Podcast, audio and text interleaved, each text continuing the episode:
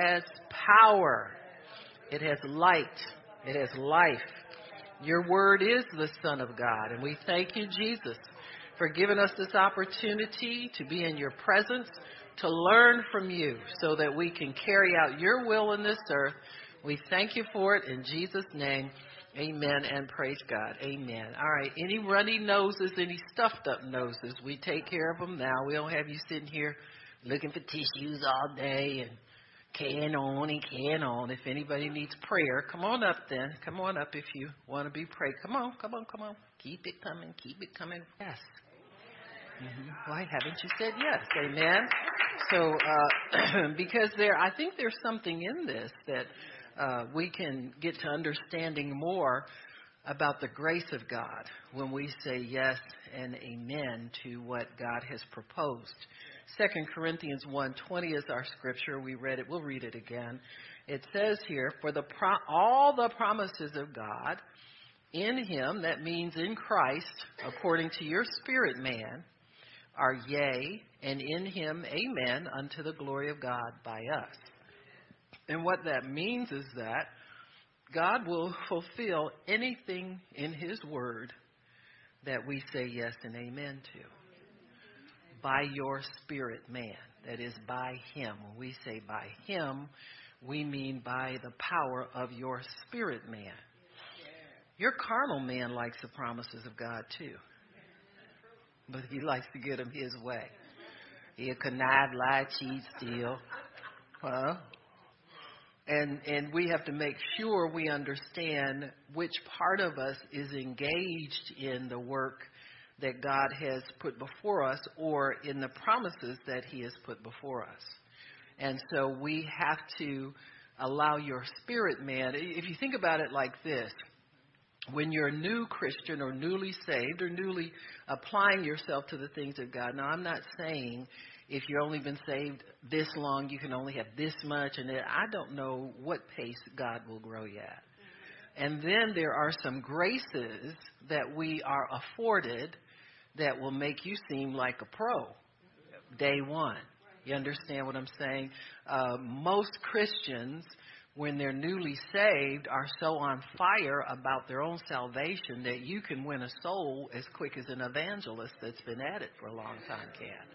And so that's a grace that's afforded to you, a divine ability on your heart that says, This is real to me and it's so real, there's an abundance and overflow on the inside of me that flows out onto other people. Healing comes like that to some people, especially if you've been sick. If you've ever been sick in your life and God heals you, you can wait to tell somebody, and then when you find out you can lay hands on people, man, you you got it then, you know. Amen. Some people are that way in finances you can believe God. You know, I know y'all be on Pastor Shirley sitting on her lap. I'm gonna knock on your door, tap on your. That's the way y'all do her, cause you know she can come through for you. Y'all have spent up all y'all bill money and everything. Knock on your door, tap on your window give you an offering one day, but it ain't coming today. So all y'all owe her. You understand what I'm saying? When you get your when you get your crazy money, she ought to be the first person you uh huh uh huh uh huh. Christmas, birthday, uh huh. Coming up, coming up. Huh? but that don't stop y'all from sliding on in there. right. so those are graces that are afforded to us. Amen. And and to be honest with you, they stay in your life if you use them. so they they stay strong in her life because she uses them from y'all beggars. Praise God, Amen. And so and it's just that way. You you you have certain things, abilities, divine abilities that are afforded to you by the Spirit of God as the Spirit wills. See? As the Spirit wills. And so we know that you can say that enables us then as a body to function at full capacity or fuller capacity Because where would your finances be then if she didn't pray for you? Amen. And where would your health be if you couldn't get prayer for healing and you didn't understand divine health? And so these are the things that are afforded to us by the Spirit of God that He anticipates that we will use. And so these promises then have to be said yes and amen to by us through the Spirit of Christ that lives in us, not through your flesh, but through the Spirit of Christ that lives in us. Now we all know how to get hard down serious when we need something, huh? You, get, you know, if you don't believe in confessing your sins like these new grace people tell you, you don't have to confess your sins all the time. And we'll talk about that a little bit because it's, you know, when we talked about Jacob last week, we talked about the fact that he went from a man who was a deceiver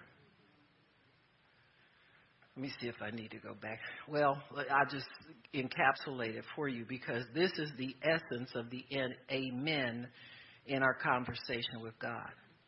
See, you can say, Yes, I want something. You don't know which one of you is talking. Is it your flesh or is it your spirit? Because your flesh hears at the same time your spirit. Your flesh be reading through that Bible, is sifting through, say, What can I get today? Or when you get a prophecy, your flesh will take it and run away with it, want to start carrying it out for you. So you have to put a little harness on that bad boy because he'll get ahead of your spirit man and run off with your stuff and squander it. And you understand what I'm saying?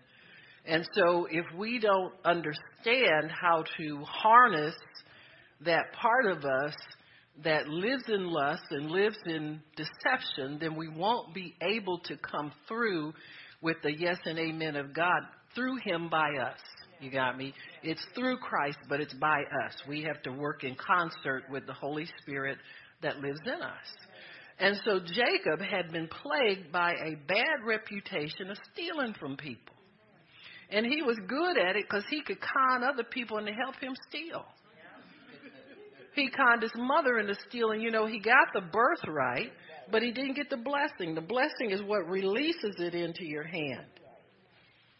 See, in, in Hebrew culture, you were entitled to certain things by birth. Esau came out first, and he was entitled to what they called the birthright. That's the blessing and inheritance of the firstborn. But if you didn't want it, it could be forfeited any time if you decided you wanted to forfeit it. And he, his brother Jacob tricked him into forfeiting that. He saw his little brother uh, Esau was kind of greedy. And he caught him one day hungry and was feeding him, offered him some food, and he said, I'll trade you this pot of food for your birthright.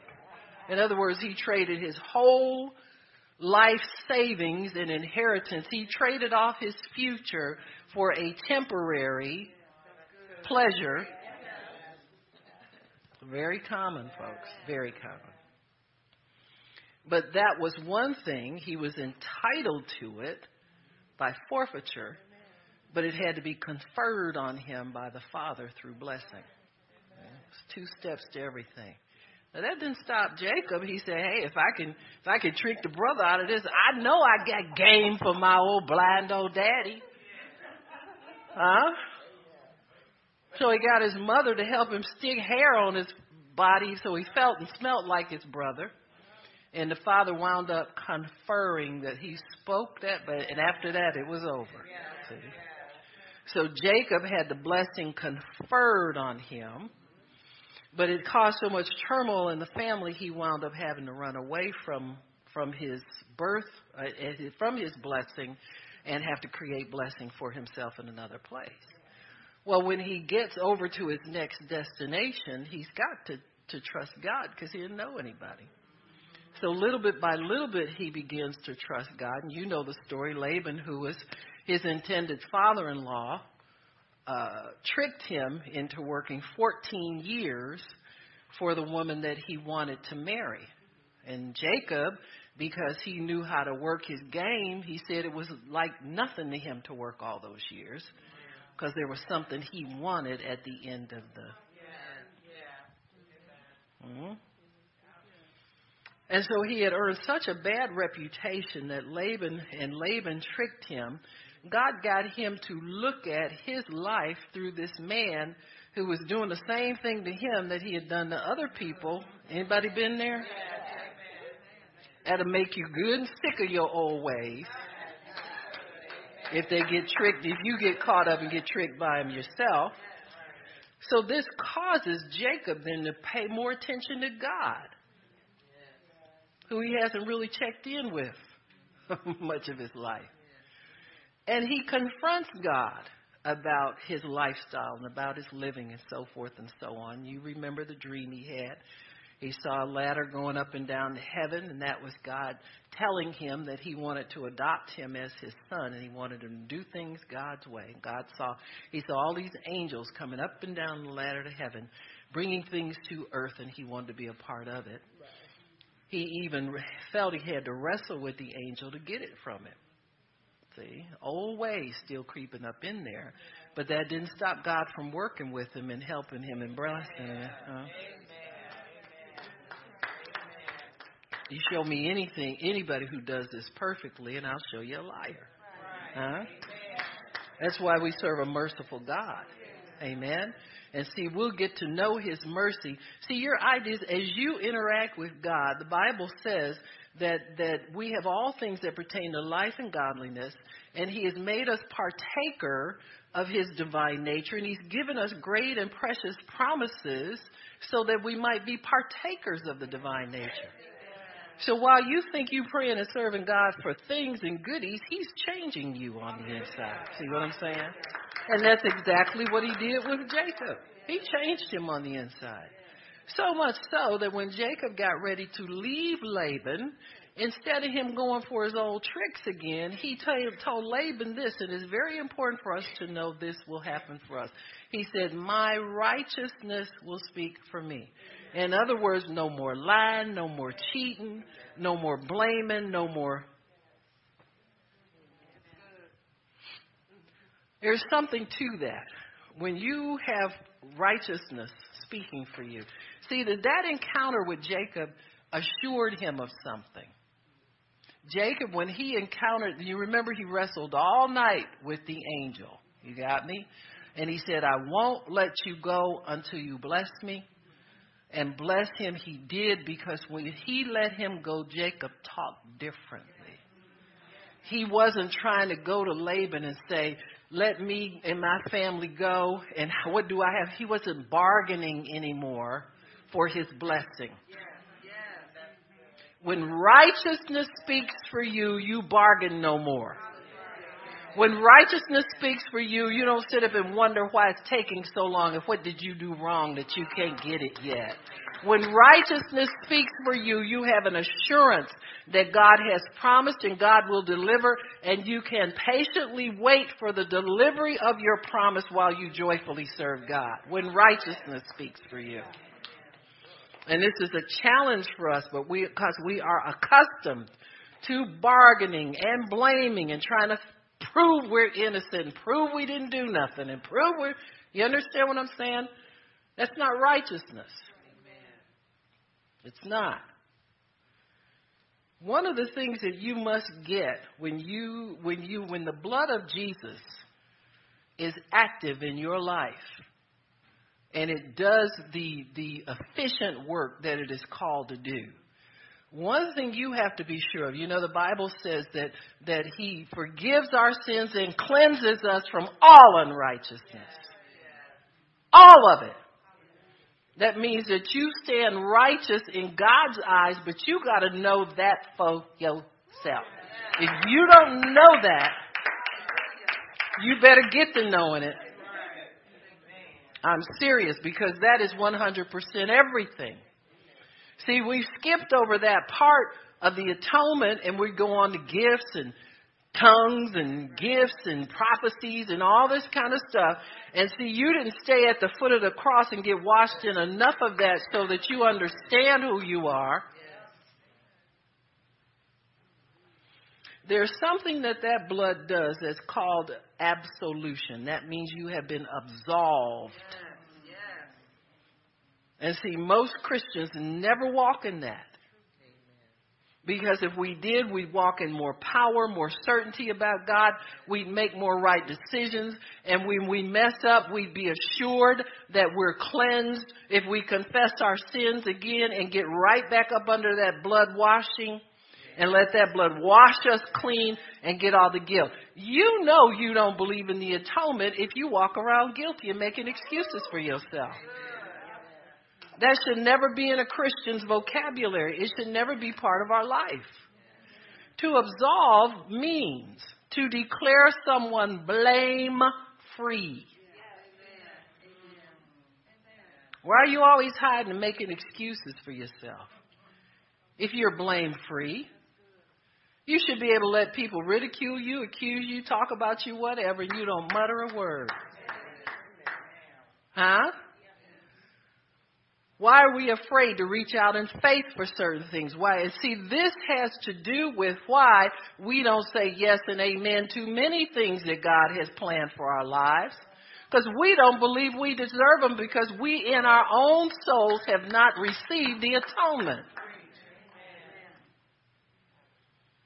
Always concerned about when somebody thinks about you. Go take a blood bath. Huh? If that's where you live, you need to get back under there until you get a sir. Will you have an assurance that that blood has done its work in your life? It's not a one-time work. I hear people say it's a finished work. What does that mean to you? That's just a slogan to tell somebody so you can start an argument with people you consider beneath you. That's all they do. You don't know as much about God as I do.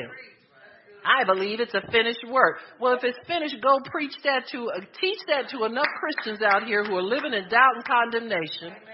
Can't get their prayers answered, can't get a healing or keep a heal. Preach that to them because they need to know it if you know it so well. Don't make you better than nobody. Go live it. And see if you can get more people under it. It means to declare. God has declared you blame free. That means when you do something wrong, you should have no problem taking responsibility for it because the minute you receive a responsibility, you get under the atonement and it, God takes it away from you and you are blame free. It means to be not guilty. You did it, but you're not guilty. Oh! Well, yeah, that means we can't accuse the saints of nothing no more. You can't feel better than somebody no more. You can't feel you got it made and they all, you know, uh. Well, so and so, they probably ain't saved. Uh-huh. it means also to be not responsible. Oh! How could I be responsible and not responsible? Well, as long as you were were were under before you confessed it, you were, but after you confess it, you're not. Oh, oh. See, where where greasy grace people make their mistake, they want you to be not responsible ever for anything you do. you can be responsible long enough to carry it to the foot of the cross. After that, it's atoned for, and you're not responsible for it anymore. Huh? Now this is what this is what Jacob experienced. He quit begging Laban and said something he'd never said before. He said, "My righteousness will speak for me." when God's ready to let you, it be revealed to you. Oh! You thought you had to defend yourself to everybody. You thought you had to explain yourself to everybody. You thought you had to go through life making excuses for your shortcomings. Well, you know, uh, uh, what is that thing they say? Uh, be patient with me. God ain't through. That ain't your business. Told you to keep count of my sins. God's not through with me yet. You don't owe any human being an explanation about your relationship with God. Tell him your righteousness will speak for you when it's time. Just hide and watch. God will let you see it when it's time for you to see it. Just make sure you're in Christ to see it, because if you're in the flesh, you won't know what's going on.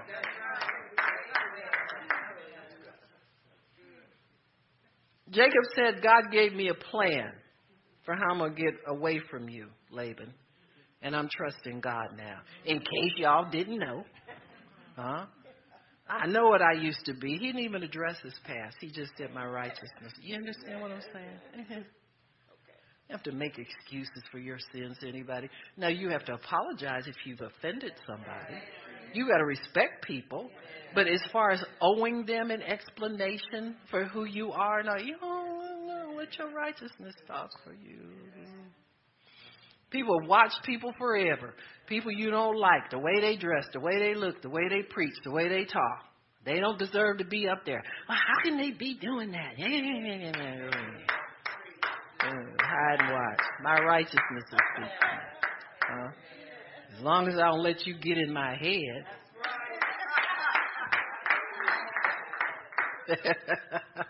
and see, that's what excuse making does. That means they already renting free space in your head. Huh? Because you let them little words creep in there instead of standing on what the blood has done for you. Huh?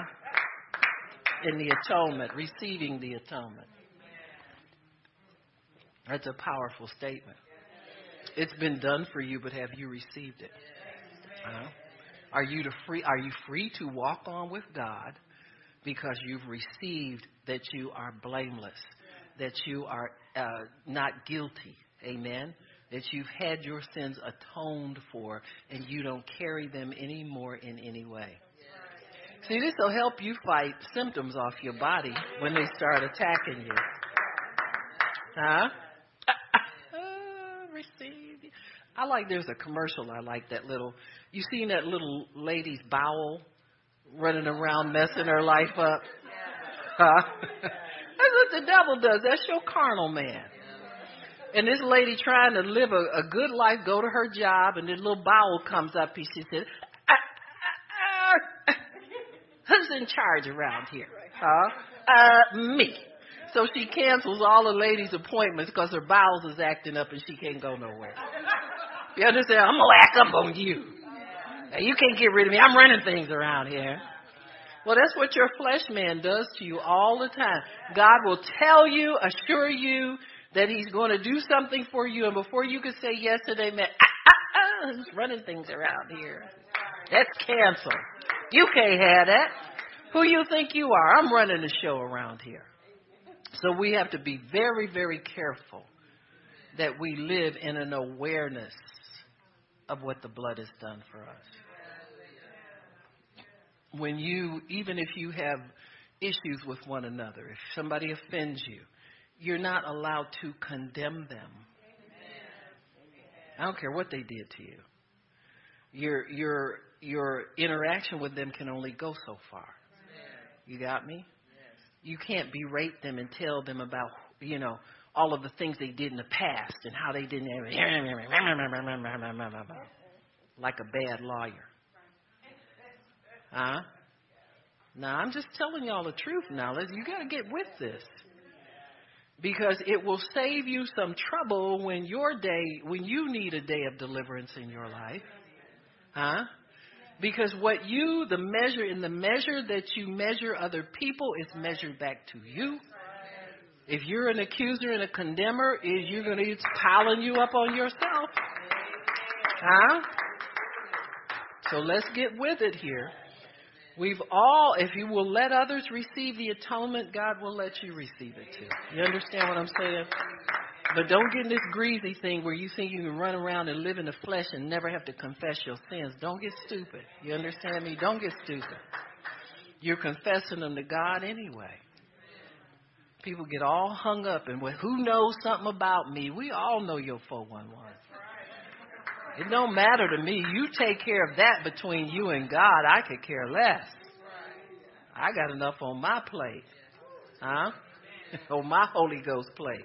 I don't have time to listen to your your litany of sins and, and lack of accomplishments. I'm trying to work walk holy for, for God myself. So your righteousness, make sure you know how to let your righteousness speak for you. Sometimes that means not responding to people who criticize, not responding to people as though that really is real in your life. You see what I'm saying? Because you have a Savior who has atoned for anything wrong, so you don't have to take responsibility for that. You just go to God and say, God, you know what? I said, if if I'm doing something that's causing me strife with people, help me not. To. You understand what? Just be a reasonable, normal person. Huh? I don't want to cause strife among people. I don't want to cause controversy. I want to be a peaceful person, Lord. Help me to do that. You got me? And go apologize to that person. Say, you know what? I'm really sorry. I just didn't really, you know, come on now. You know, sometimes when I'm cooking with the girls, I'm under pressure. You know, we got to get this, got to get that, got to get the other. And then something falls through, and I say, oh, no. And they run, go hide in the car. I say, ah, come on out of there. You know, don't be hiding from me. but we make up, huh? I go to him. I said, "Oh, Bob, I just in a bad mood. Forgive me." You understand what I'm saying? Happens to anybody. Don't tell me you ain't been there trying to act like, hey, I don't know how they could be around her. I don't know how I can be around all y'all sometimes. But we love each other. Huh? We working on it. Jeez, lighten up. Sound like them people out there, them Hillary supporters. Huh? Everybody need a puppy all the time time off from school, tuition forty thousand dollars a year, and they want a day off and and can't. See, this is why the world is going backwards. Every year we get reports about our our standing, academic standing. We used to be number one in everything almost, except for the Asians. They always beat us in math and science. huh? Seriously, you don't need a puppy. You have the blood atonement. Huh? Your sins, sins are forgiven. Your tears can be dried anytime because you serve the living God. You understand me? You don't need all this. The world is too coddled as it is. And then Christians, we stand up and say things and they want to persecute us because we're, we're haters and we're mean. Huh?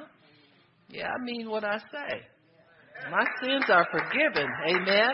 I'm not walking around in your guilt. I'm not walking around in your condemnation. I'm not walking around with my head hanging down like I did something wrong to you. You understand what I'm saying?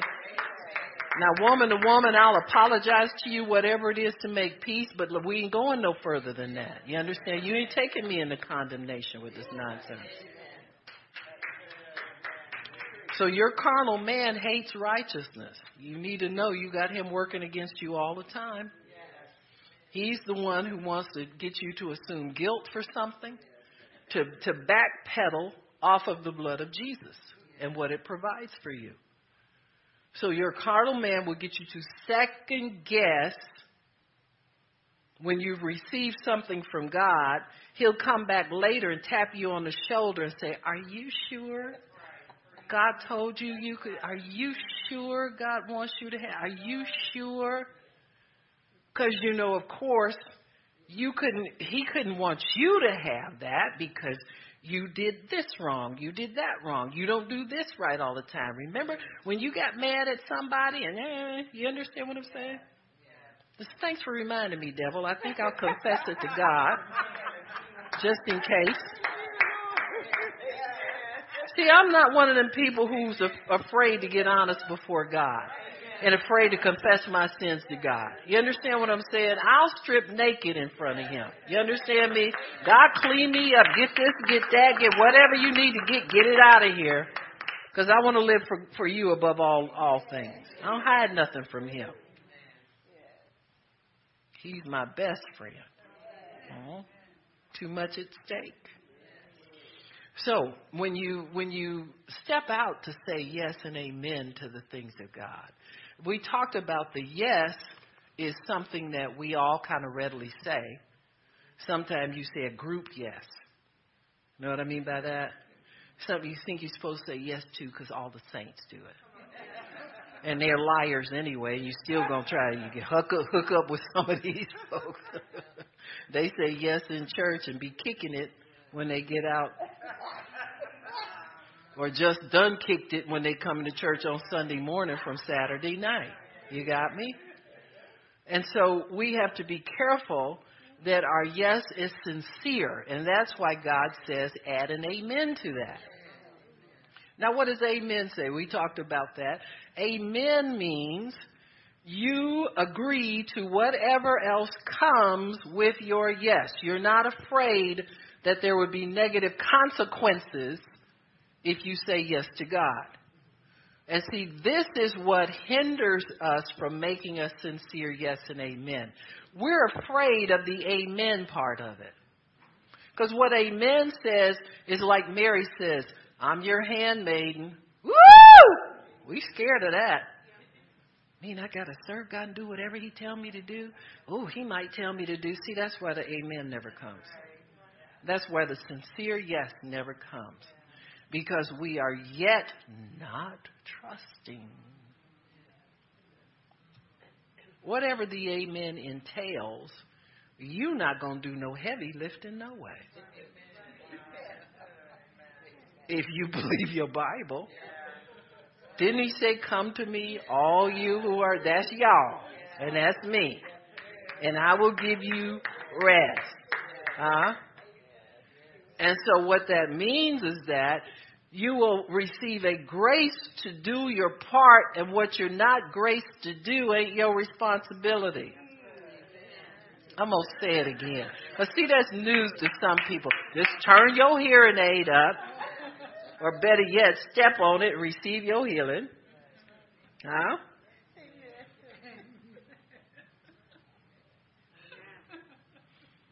You're not expected to do any works beyond the grace God gives you to do them.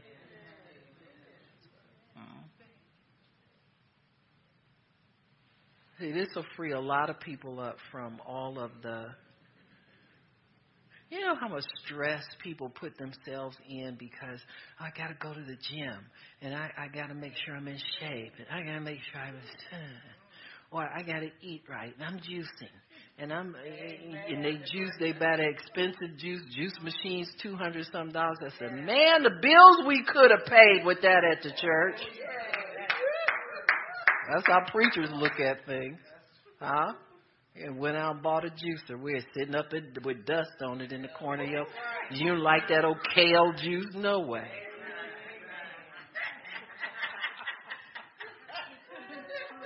No, I'm sorry, but you know, I I love I love all people, but you know, sometimes us African Americans, we don't know nothing about no kale. You know, collard greens, turnips, and mustard. You never bought no kale in your life. Now you'll sit up there and put it through a strainer and say you like it. Just don't be a hypocrite on top of being fat. I'm fat, but I ain't no hypocrite about it. I'm the honest. you understand what I'm saying? Just save yourself some. Don't even go down that road. I'm choosing you knock back so many of them in a day, you didn't have more calories than you would if you just go and eat that hamburger. Stop it. Stop it. Y'all ain't right. You know you want to shoot. Go on. Or I get me a, a a a piece of roast beef or some taters and gravy. I cut the portions back. You know, working on it. But I'm not going to punish myself because I done sat up and ate too much. Why? I've received the atonement.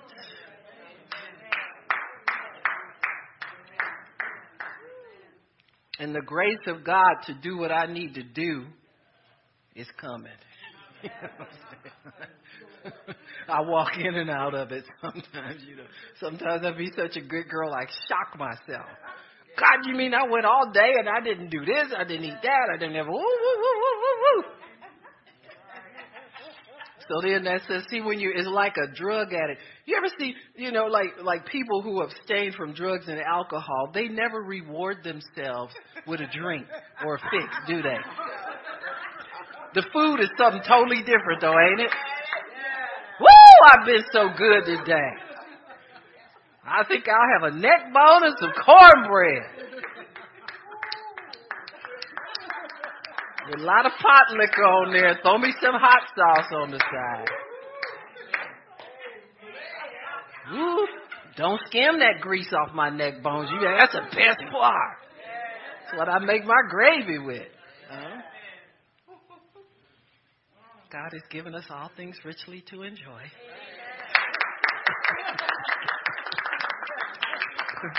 Let Him supply the moderation. But you know what people do wrong? They let themselves get condemned because they eat too much and then you're carrying around the extra weight and the burden on your soul. And then you let them put disease on you because, see, you know, when you're overweight, you're prone to mm and mm, mm, mm. You need to plead the blood every five minutes to get out from under some of this stuff, man. They they have you in a coffin at an early age just messing around with a little food. Huh? Seriously. You done abstained from everything else. You ain't fornicating. You ain't chasing nobody's husband. You ain't doing none of your off drugs and off that. So, okay, God, we working on this one too. You understand? Give me the grace to just say no to the extra portion. And see what we do then we are determined to do some heavy lifting with punishment about something ourselves instead of allowing God to afford us the grace to temper our appetites, eat wholesome or whatever you're trying to eat. It's all good. Just bless it and throw it down is what my Bible says.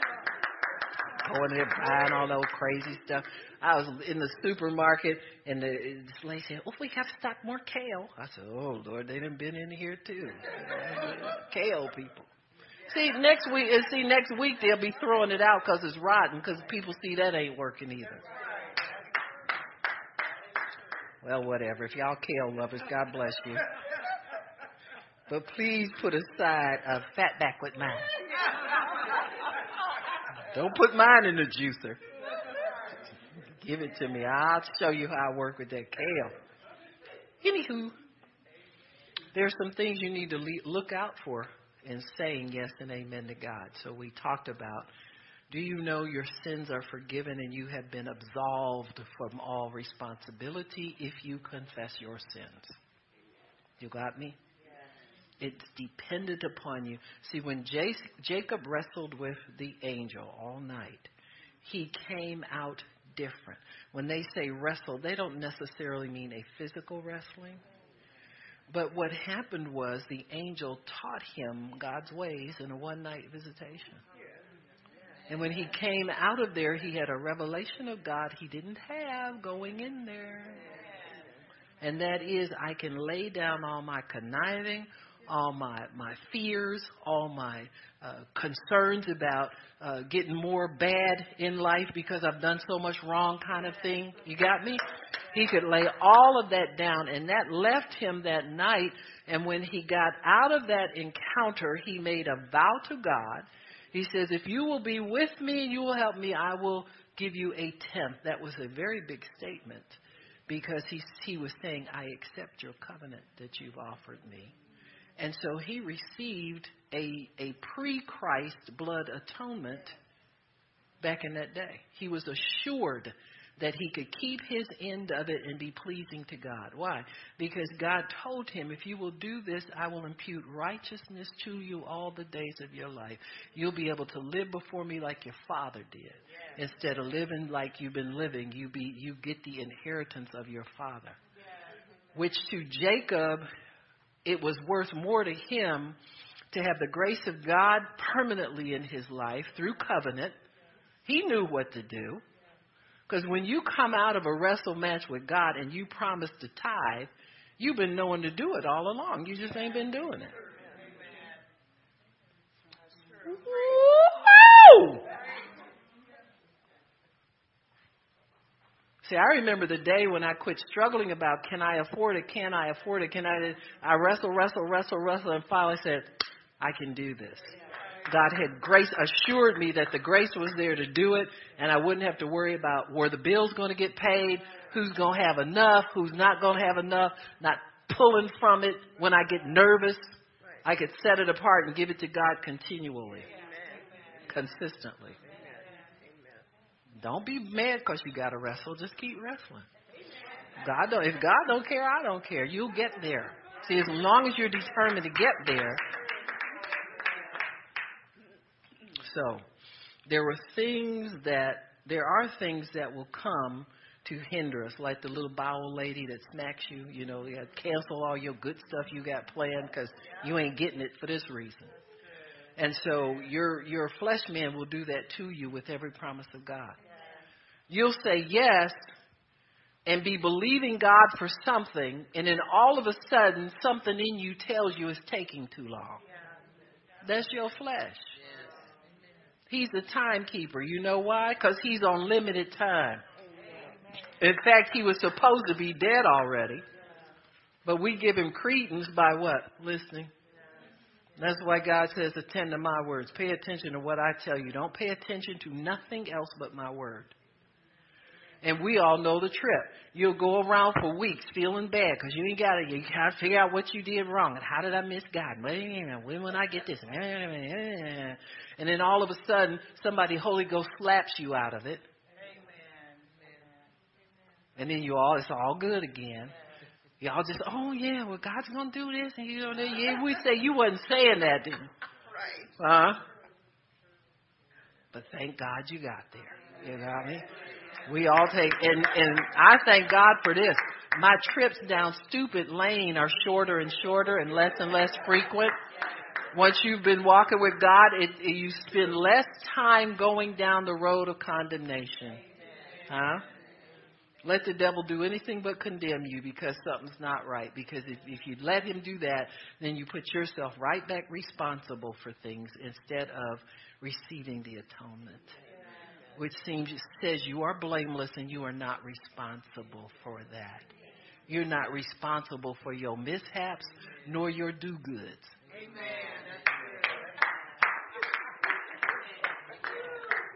The mishaps have been forgiven if you'll confess it and the do goods give God the glory.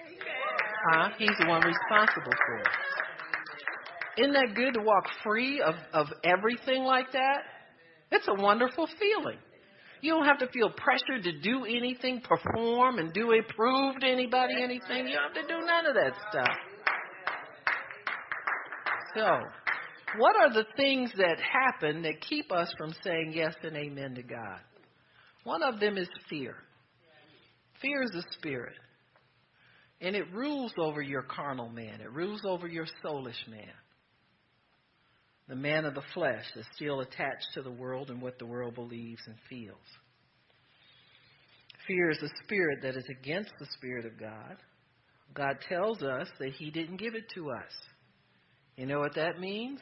You don't have to receive it. You don't have to receive anything, God. You belong to God. He's your daddy. You don't have to receive anything that He did not send you. So, you know, if fear comes to you and tells you, and it'll well up in your heart, and, you know, you get that inner seizure. You get seized by it. Huh? Start clutching your pearls, you know. Oh my God. But he says he didn't give that to you. But it's a spirit that is against the Spirit of God fear may or may not be specific. And this is the thing. You can attach it to anything you want to. Huh? You ever start started feeling frightened all of a sudden and try to figure out what it is you're scared of?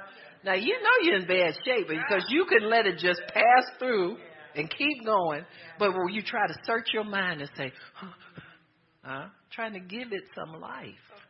Huh? You're not scared of nothing. Scared fear is a spirit. I was haunted by a spirit of fear. I had what they called agoraphobia. I was afraid to go out, scared of everything. And I realized it was a spirit that had attached itself to my life and followed me everywhere. Because I didn't know anything enough in God to know I could. But the minute I found out, I could tell it what. Oh, ho, ho, ho. Huh? Been telling devils ever since what to do. You got me? See, when you conquer something you've been a slave to, it gets good to you to start this way. Get, find me another devil, God. What else is in there I can get rid of? Huh? So fear may or may not be specific. It tries to caution us not to trust God. That's all it's doing. When you have a promise and you're reluctant to sign on to it, that's fear trying to caution you don't get too carried away with this God thing. Well, you know, you can't do that because you ain't been, oh, who's in charge? Me. Cancel it. You know understand what I'm saying? Just take your little power away from you. Fear responds to us when we have to make a decision. So when there's a decision to make, God tells you, I want you to have whatever, whatever. And you have to decide, do I or don't I? Fear will come into the picture to help you make the decision against what God wants you to do. Anything that says no is not of God. God will let you say yes to something and you eventually never get it. That's a puzzle. Ooh, and see what we do is wonder what stop it. See? Because many times, see, that's another sign of not trusting Him. Because if you trust Him, whether you get it or not. Hello? Is that going to kill you? See, many times we put too much stock in, in answers and what they mean about us. You'll think the whole world's watching you to see if you are going to get what you say you're praying for. And that ain't nobody's business but yours and God's. Huh? But the devil will make it an issue and think you're on display. Huh? Some nut will call you that knew you 15 years ago and knew you were praying for something and ask you if you got it yet. Uh, no, devil, not yet, but hide and watch. You'll know immediately when I'll ask God to let you be the first one to know. Huh? And if I never get it, devil, I still love God. See, I know what you're up to. Trying to steal a love. You think one, uh, my love of God is dependent upon one answer to one prayer? Are you kidding me? And He's done so much for me already? Are you kidding me?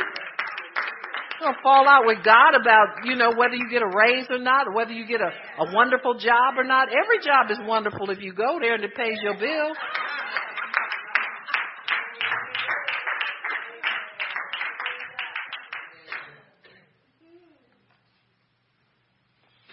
The phrase fear not is God's counsel to your spirit man to tell your flesh to step aside. So your flesh will not step aside on its own. Your spirit man has to force him over in the corner. Uh-huh. Like the little naughty bowel. Eventually, you start obeying that lady. She said, "I'm going to work anyway." Just get keep the ba- get the bathroom doorway cleared, but I'm going. To, you understand what I'm saying? Whatever you got to do, you follow through on what your heart desires. These are things God puts in your heart to desire and you don't want to deny your heart the connection with God to fulfill your life. What are you living for? It's like being a dead person if you don't allow your heart to cry out to things for God and step into that arena of fulfillment, receiving from God. You know, you might as well just quit. let the devil push you around still. You saved and still gonna let him push you around?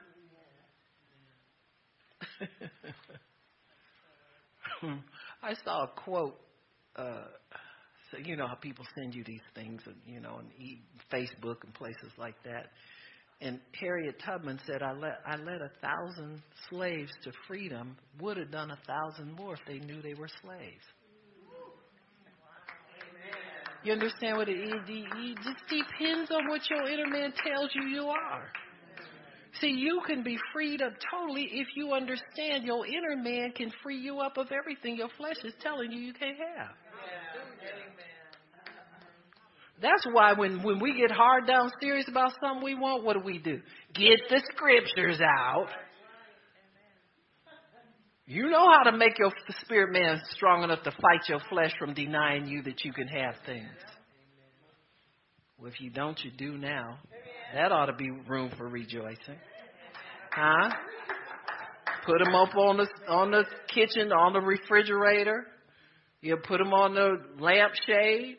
Keep that word ever before you. Hide it in your heart. Keep it before your eyes when you really want something. You know you got to feed your spirit man the word of God. Body of Christ tries to take shortcuts. You know, oh, I, I want an airplane. Put a picture of an airplane up. Don't have no scripture inside of you to make it happen. Come on now. You done half a job. All you doing is wishing again. Been doing that all your life. You can wish without God. You don't need God to wish for nothing.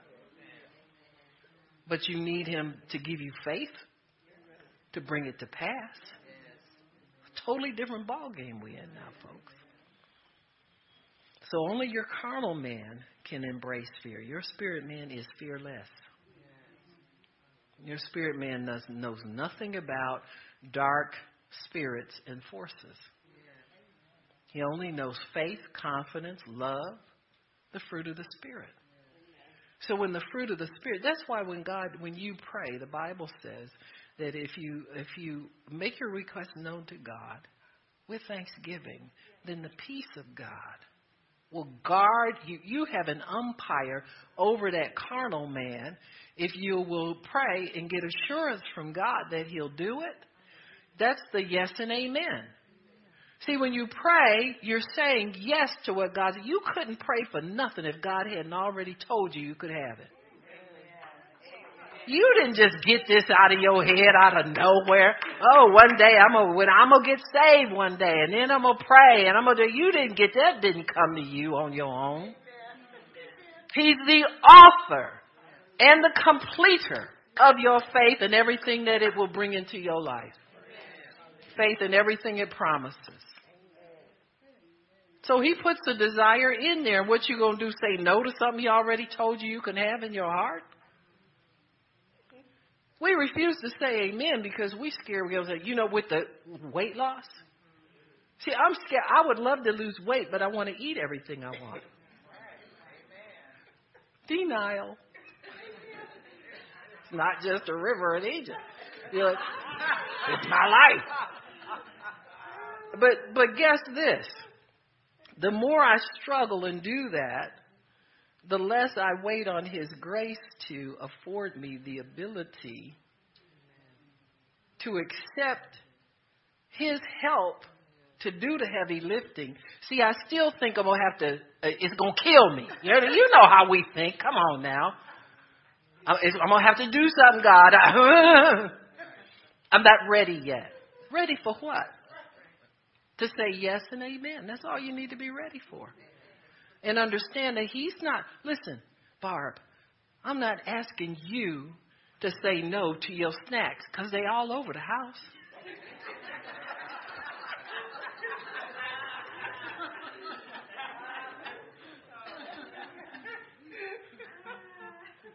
But as the Holy Spirit, I could cause you to forget where they are, forget you like them, forget. But oh, I'm so scared. You know what? I, I fall under the same condemnation everybody else does when you eat too much. Ah, I'm gonna do this. Whoa, it's gonna kill me. Huh? That's what we think. And it's so simple. Just say yes and amen, and God, I expect you to do the heavy lifting. Huh? I expect you to do the heavy lifting. It's called grace. If you don't have not found the way to grace to do it, just expect it to come. But you've got to believe it's there for you because, eh, you know, eh, God is not putting us back under the law. We got to do this right, that right, that right, that right, or I'm not pleased with you. Huh? I know you like to eat when I saved you. I saved you appetite and all. Huh? In fact, I'd have got fatter since I've been saved. I was I was smaller that don't mean nothing, no. But see, I still got to walk with God every day to partake of His grace, to enable me to trust Him, not turn the plate down, but trust Him to take that fear away from me that I can't do it. Go do it no way. See, you hear people say stuff like that. You say, "Do you hear her? She just scared of not eating." Now, yeah, I am. I'm gonna tell you right now, I am. Fear comes up when I think, "Ah, I can't have it! Ah, I can't have it!" So I have soup and vegetables and snacks too. snacks are still there, but I'm working on it. But I know God does the heavy lifting, you see. And one day it'll dawn in my little brain and say, ah! It's real to me now. I can quit worrying about this and quit fuming about it. Quit trying to figure out how to do it right for two days. That's about all I last with the, you know, abstinence thing. Just like the juicers. See, I know how to, I know it don't work because I know how it don't work. Tried it so many times. Amen. Thank God he won't let me go back to the old days when I starved myself just so I could fit in. Now, talk about getting back in the clothes again. I was the expert. See, I don't want to go back to that anymore. Amen. I, I really don't. So I'm free of that and waiting on God's grace to pave the way for me to do it under His authority and stay with it. Have confidence that God wants me to get these things done. So that's how we live, folks. That's how we live. Making decisions toward God's promises should never be met with fear. So you don't respect the voice of fear. You don't respect the feeling of fear or the spirit of fear, but say yes, and God will take it from there. If you will say yes and so be it, what you're saying is you're accepting God's conditions and God's terms on which you're going to do these things. So the Amen gives him permission to put his plan into effect in your life. And expect to be empowered to do his plan. In other words, whatever I need to get fit rid of the snacks, he empowers me to do it, and I'm not sitting there every five minutes going back checking to see what's in there. You got me? Because I've done that too. Guilty, not guilty. Maybe I plead the blood. You understand what I'm saying? It's it can be a mind game because we put it on such a high. When you take it down and put it under his feet, then he'll start to work with it for you. Instead of putting it on such a high pedestal, we need to bring it down and put it under God's control and make it his footstool. And then he'll begin to grace you to be able to work it out, and he'll work for you. Amen? Just don't be afraid. He brings things to pass, not us. The Bible says, well, every time it says, and it came to pass, just as God says. Didn't say man brought anything to pass. God, that's where God tells us to, to fear not. Fear not appears 365 times in the Bible, they say. One for each day. Because your flesh man is going to make you fear doing God's will. And when I say doing God's will, it's to say yes and amen. To accept his conditions and his terms for what's going to happen in your life. Surely you don't think God expects us to put forth effort and toil in all of those things. Amen? Because He wants us to rely on Him. Suppose I decided I was going to uh, exercise, get my weight under control because I think the natural route is what's going to preserve my health. When I can't do that anymore, then what? Then you go scrambling for the word all of a sudden. See? Should have been on the word all along. But if you say yes and amen, then God sets the conditions and you're on the word. So you don't have to fear anything anymore. God will still continue to preserve you and to help you.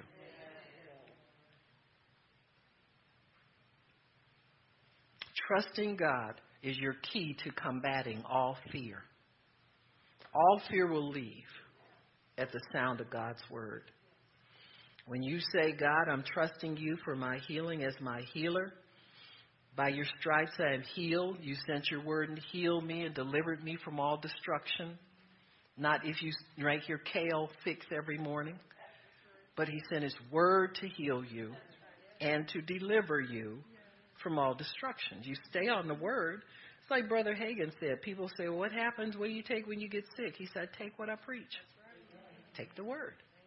That is medicine, you know. You see what I'm saying? And so we can live like that, folks. He's not a rare person, he's human like you and me. Another thing that blocks our ability to say yes to God is unbelief.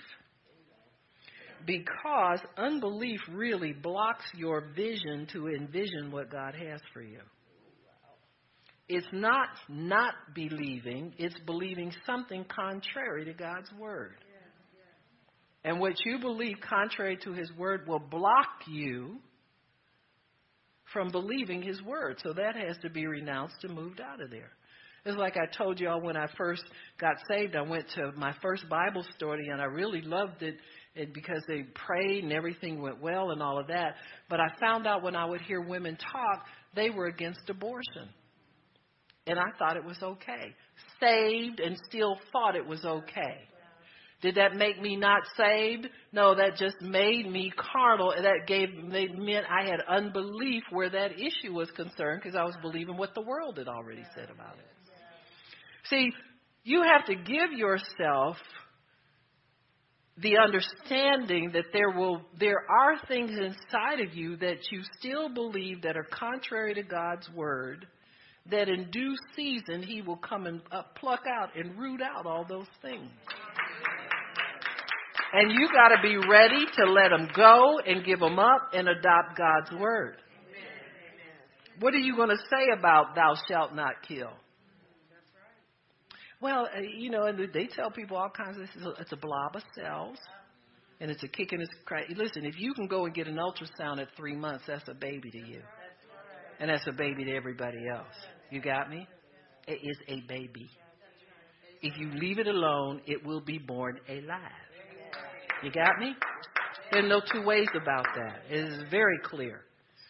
In the Bible, Elizabeth was pregnant, an elderly woman. So every woman in here over 50 get nervous. That's what I say. You don't know what. When you say yes and amen, say yes and amen. You don't know what's coming with that amen. Uh-huh. But but Elizabeth, it says the baby leapt, leaped in her womb. It's a baby to God, and that's all that matters is who is making the determination. If it's a baby to God, it's a baby to me. Huh? So I I I quit believing what I used to believe and I began to believe what God says about abortion. Huh? Yeah, let me tell you.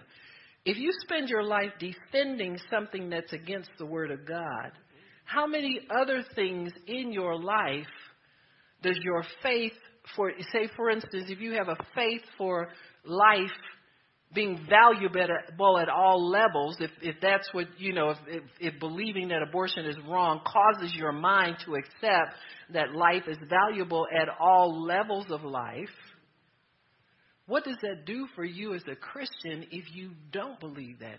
Pretty soon you won't think any life is valuable. You'll be out here just like these heathens that'll shoot up anybody and, and curse anybody and tear down anything. You'll be a, a heathen, unharnessed and unbridled walking through life. It will, be, it will make you prone to sin and defending sin and other people. Break your relationship with God. Just one, one unbelief on something in the scripture can cause a domino effect of problems in your life. That's why God says, listen to what I say, believe what I say. I don't care what you might think you think about it. You better set your heart to believe what I tell you. Because it'll steal your faith for other things. You be sitting up trying to believe God for this and believe God for that. You believe in God for a husband, and God is not going to trust you with his inheritance if you believe in abortion. He ain't going to find you no husband. Unless you got a orange jumpsuit on or something. Go get you a thug to marry if that's the way you're going to treat things. You understand what I'm saying? You don't deserve anybody holy. Seriously. Because if God can't trust you on that issue, He can't trust you with a pregnancy. He can't trust you with children. He can't trust you with his word. You go somewhere preaching and start compromising with people. Are you kidding me? You need to sit down somewhere. That's the lie of our age. And it's just a, a, a baby's not a person, has no rights. Huh? Well, the Supreme Court said it. They said Dred Scott wasn't a man. They said he was property. Huh? Because, and really, he was not formally a slave. Because his so called master lived in, in free states that were free and did not have slavery. So he was never really a slave. But because of that, the Supreme Court said he was property and not a person. Just like they say an unborn baby now is property and not a person. And we can't have it both ways. And in most states, if you shoot a, and murder a mother who is pregnant, they charge you, they give you two counts of murder. So we can't have it. We gotta get out of this confusion in this country, folks. This is this is not good. It's already proven to be not good and not right. It won't lead to any good thing. So unbelief blocks our ability to say yes because we can't see or envision ourselves in the place that we desire to be. Unbelief will block your vision. Huh? The devil will see to it. You get married and you're Christian, you still believe abortion's right. The devil see to it you get pregnant, and then you got to wrestle with him and decide whether to keep the baby or not. You see what I'm saying? We got to get rid of this stuff. A lot of stuff Christians carry around, folks, they need to get rid of. We got too many mixed messages out here, too much nonsense that we preach. Stick with the Bible. If I can show it to you in the Word, that helps you to be able to accept it. We can school ourselves into faith. If we don't believe something right away and that roadblock comes up, you give God permission to teach you if it's right or not by saying yes and amen to it. The amen is what God does to convince you that His word is true. Say, for instance, you, you, you don't believe that God will bless you if you tithe. Amen. That he'll open the windows of heaven and pour you out a blessing. Now, people have chopped that up and dissected it so many ways and messed it up so bad so you only the only thing left for you to do is let God prove it to you. That's why He put that in the Bible, because He knew preachers would come around and bang people over the head with it and make you feel stupid if you don't and threaten you if you don't, huh? Because they feel threatened if you don't.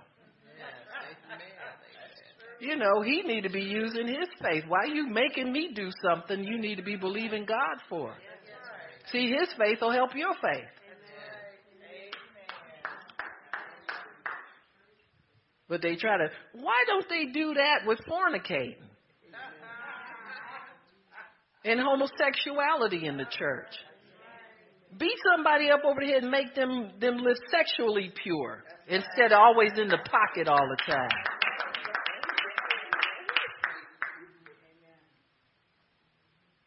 Saying yes in spite of unbelief or convincing ourselves that what we desire is possible with God. Saying yes in spite of unbelief.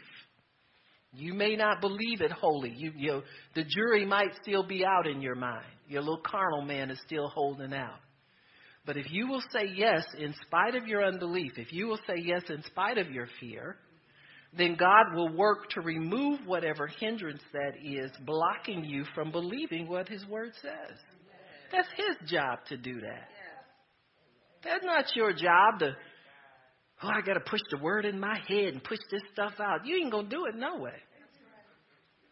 You can say you're going to do it all you want to, but most of us ain't going to put forth that much effort to believe God. We're going to do what we do. Just come in here and sit and listen and not pick the Bible up during the week. We used to. We used to. Huh? Now he'll get your get your hunger back. Trust me. Because it's hell out there in some places for Christians now anyway. Just turn, turn the fire for a little bit more and all the saints will be running getting their Bible. Pastor, why don't we have another service on during the week? What? what happened to you people? Huh? we have to learn how to be wrong as believers. But at the same time, we need to be wrong and repent, and then be blameless, and then be not guilty. See, if you acknowledge that you're wrong and you repent, you receive the atonement. The blood of Jesus cleanses you from all unrighteousness, and then you're blameless. Once you're blameless in something and not guilty, then God has a free path to school you and teach you the right way. See, it's it's very easy to learn the things of God without a lot of fear, interference and, and hindrance. That's why some people get to confessing the word and saying it over and over and over again, trying to make something happen in them. Don't do that.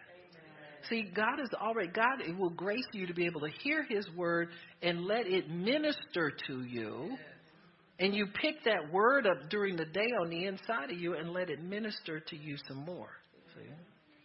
When pain starts hitting you, you think to yourself, well, what is that? I don't know. Why is this? Why am I feeling that so and so? And then something goes off in you and says, ah, I'm healed. You understand what I'm saying? Quit following the bunny trail to get evidence of sickness and, and let the Holy Spirit remind you that you're healed. You didn't just do that on your own. The Holy Spirit slapped you, got you around the corner, slapped you, and said, Listen, you're healed. And you say, Oh, gosh, I keep forgetting I'm healed. Do you understand? That's how it works.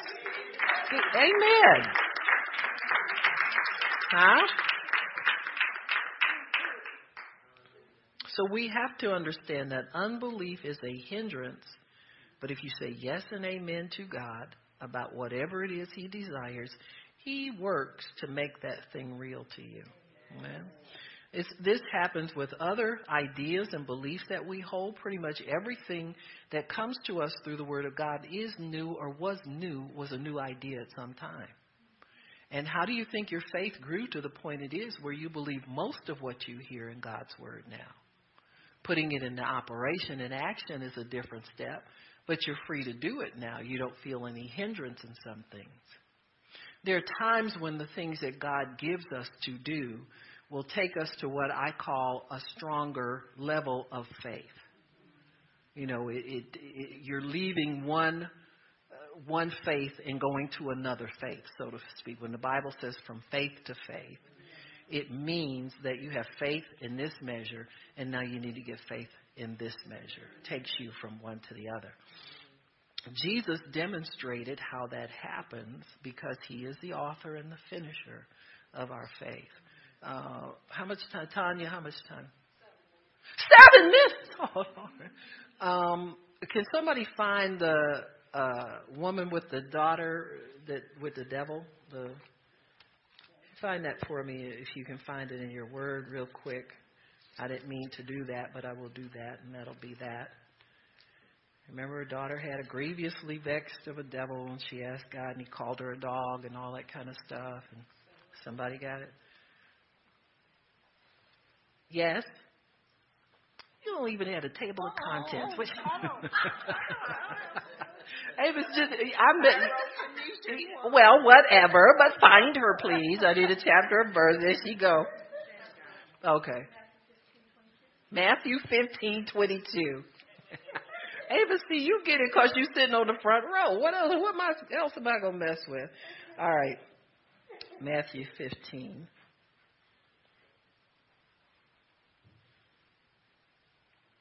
Behold, verse 22 Behold, a woman of Canaan came out to the coast and crying to him, saying, Have mercy on me, O Lord, thou son of David. My daughter is grievously vexed with a devil. Now, there's something wrong with what she says because she doesn't get it at her first request. But it's not her job to run somewhere in emergency and get more faith. You got me? Now pay attention. Everybody's awake. It's Jesus' job as the author and finisher of her faith. Don't you ever let anybody condemn you for lack of faith. Now, if somebody points that out to you by the Spirit of God, embrace it, receive it, and say, Jesus, complete my faith because I need something here that's going to get me over into receiving and not just wishing, believing, confessing, and hoping, and trying to hold the saints off with my bad confession. Because they're a bunch of piranhas sometimes, you know. It's like sharks swarming around, and you know they see blood and they start swimming around you. Well, when is God going to do that for you? Well, how you feeling? Oh, are you still taking the treatment? Are you Shark Tank. Jesus, Jesus' job to get you out the Shark Tank.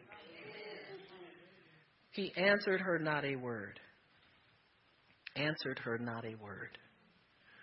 When when God doesn't say anything to you after you're believing Him for something, He's working on it. Don't take the silence as an indication of anything except he heard you and he's working on it. If you doubt he heard you, be like blind Bartimaeus. He said, see, he kept he kept shouting because he couldn't see nothing. He couldn't see Jesus' reaction to him. He said, "Hey, hey, hey, hey, hey, somebody." He was used to shouting at everything. If he didn't shout, he didn't get nothing. So, anyway, got to keep him awake, Lord. He says he he answered not a word, and in the silence, all the other unbelievers thought the answer was no. It said the disciples sent her away. They didn't even know what his silence meant. So them saints, them sharks are swimming around you trying to question you on when you gonna get something from God. They don't know what God's silence means anyway. So don't go trying to prove nothing to nobody. You've been praying for 15 years and still holding on. You don't know the sweat I've sweated. You don't know the tears I've cried. You don't know the, the pleas I've made to God to let me off the hook and He still tells me to hold on. Nobody's business but mine and God. You'll learn how to keep it between you and God. Answered not a word and they said, send her away. They wanted to treat her like a dog.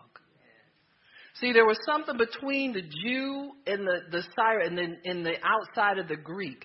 The Jews always thought they were better than anybody who didn't have the law, and they didn't follow it either. See, that's for them church going people. And look down at people that don't go to church. What you going for? If they ain't teaching you no more than to look down on people, quit going. Just come on out. Don't be a hypocrite. Just come on out and be like them. Either that or pray for a visitation from God if you're going to stay on up in there. But let's get down to business. Let's be Christians. So when they answered her not a word, see, they hold off on their true feelings, seeing how God is going to do treat people. If He treats you right, they love you. If they think He's treating you wrong, then you a dog. Get out of here, woman. Get on out of here. Get on out of here. Get on out of here. And he said, I'm only sent to the lost sheep of the house of Israel. That did not stop her. She came back again. The first time it was a little faith, the second time it's a little more faith. You ever been with some of these people, they call them fighting fundamentalist people? They fight you on everything. That's her. She was fighting the best way she knew how. She said, uh uh-uh. uh She, she looked at these Jewish people and she said, Y'all ain't no more, ain't no better than I am. Now I'm a human being just like you are. So she pushed past the bad ushers you ever go spend spend five hundred dollars to get to a conference and an usher want to keep you from getting up there? See, I didn't walk, I brushed past some of them and told them. I follow them out. They go out in the hallway wanting to think they told me. I said, so who you think you're talking to? I said, do you know I'm here to receive from God? But I don't say it.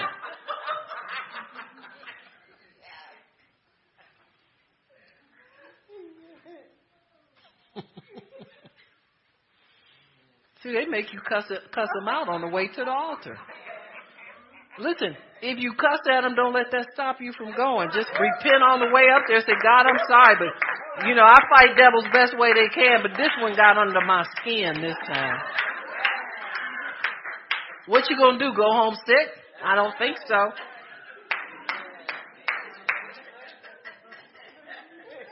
See, they hoping that you just as religious as they are, so they can rob you of something. So all religious people do, they rob each other all day long. Jesus said about the Pharisees, you don't enter into the kingdom, you block other people from getting in there. So she came to worship him, and he answered, he said, Well, it's not good to take the children's bread and give it to dogs. Huh? He called her a dog. Why? She thought she was one anyway. Why? Because she'd been told all her life she was a dog compared to the Jews. So she said, I'm going to go see what people have in their hearts has to be pure. She's probably thinking, I'm going to go up to Jesus and see if he's just like all the rest of the Jews, if he's going to treat me like the rest of them. So Jesus called that thing out. He said, let's put it out there and see what she's going to do with it. When he called it out and she looked at what she thought about herself compared to them she didn't like. And she said, wait a minute. She said, I can be a dog, but I'm getting some crumbs off the table today. You heal my daughter. Call me a dog if you want to, but I still want my daughter healed. And he said, Ow, sister. Great is your faith. Huh? You see how he didn't turn her away and say, You don't have enough faith. Go go home and read your Bible or go home and like we try to do. Try to get in the word real quick and mm-hmm. all she had to do was keep reminding Jesus she still wanted her daughter healed. She didn't get out the prayer line. That's all you got to do is stay there until you get your turn. Huh? Many people went to Oral Roberts meetings, a pack full of people. How do I get there? Many people walked away without their healing and never came back again. But the ones who stayed and figured out a way to get it, just stay, uh, keep your position. Don't waver. All you got to do is hold on to what God's given you. And He will complete your faith. He put her in a position where she had to express what she really wanted in her heart, and that's faith. That's where your faith resides. It don't reside in your head trying to figure out a way to impress God with how much you believe Him or confess the word enough so He can you can fool Him into thinking you really know something about something. Just don't change your confession. Say, God, I still want it. I know a lot of water's gone under the bridge since me and you last talked about this, and it may be too late but I still want it. I still say yes and amen. I see my error. I see where I got off the road on the wrong place. I still want it, God. I still want it. And it's up to Him to complete your faith. If it's not adequate, you see, every time He, he threw a ball over there, she batted it back. That's what you do. You know, when the ball is in your court, you serve it right back to God. Say, yep, God, but guess what? I still want to be here. God, I still want my promotion. I still want my job. They told me everything I don't qualify at all, but I still want it. You are the one responsible to complete my faith so I can get it. It's not up to me to do that. It's up to you to do that for me, Jesus, because you take care of everything. You know what I'm saying? Don't let the devil put you on the hook for anything that you're not responsible. You're responsible to say yes and so be it. And leave the rest up to God. Many times we wait for things for years because because we got fear in the corner. We keep crawling up in the corner of fear. You're scared of everything. Scared of getting it, scared of not getting it. Scared of getting old, scared of being too young scared of not having enough scripture, scared of, you know, if, you, if I get in the Bible too much, they say you're going to leave here. I got news for you. The devil is right around the corner to give you something to prove to you you ain't getting too close to God. Got me? You chase a usher down at a Benny Hinn meeting to cut them out jack them up in the corner. You you ain't going nowhere because of too much holiness. You got me? Praise God. All right, why don't we stop? Father, we thank you for allowing us the opportunity to hear your word.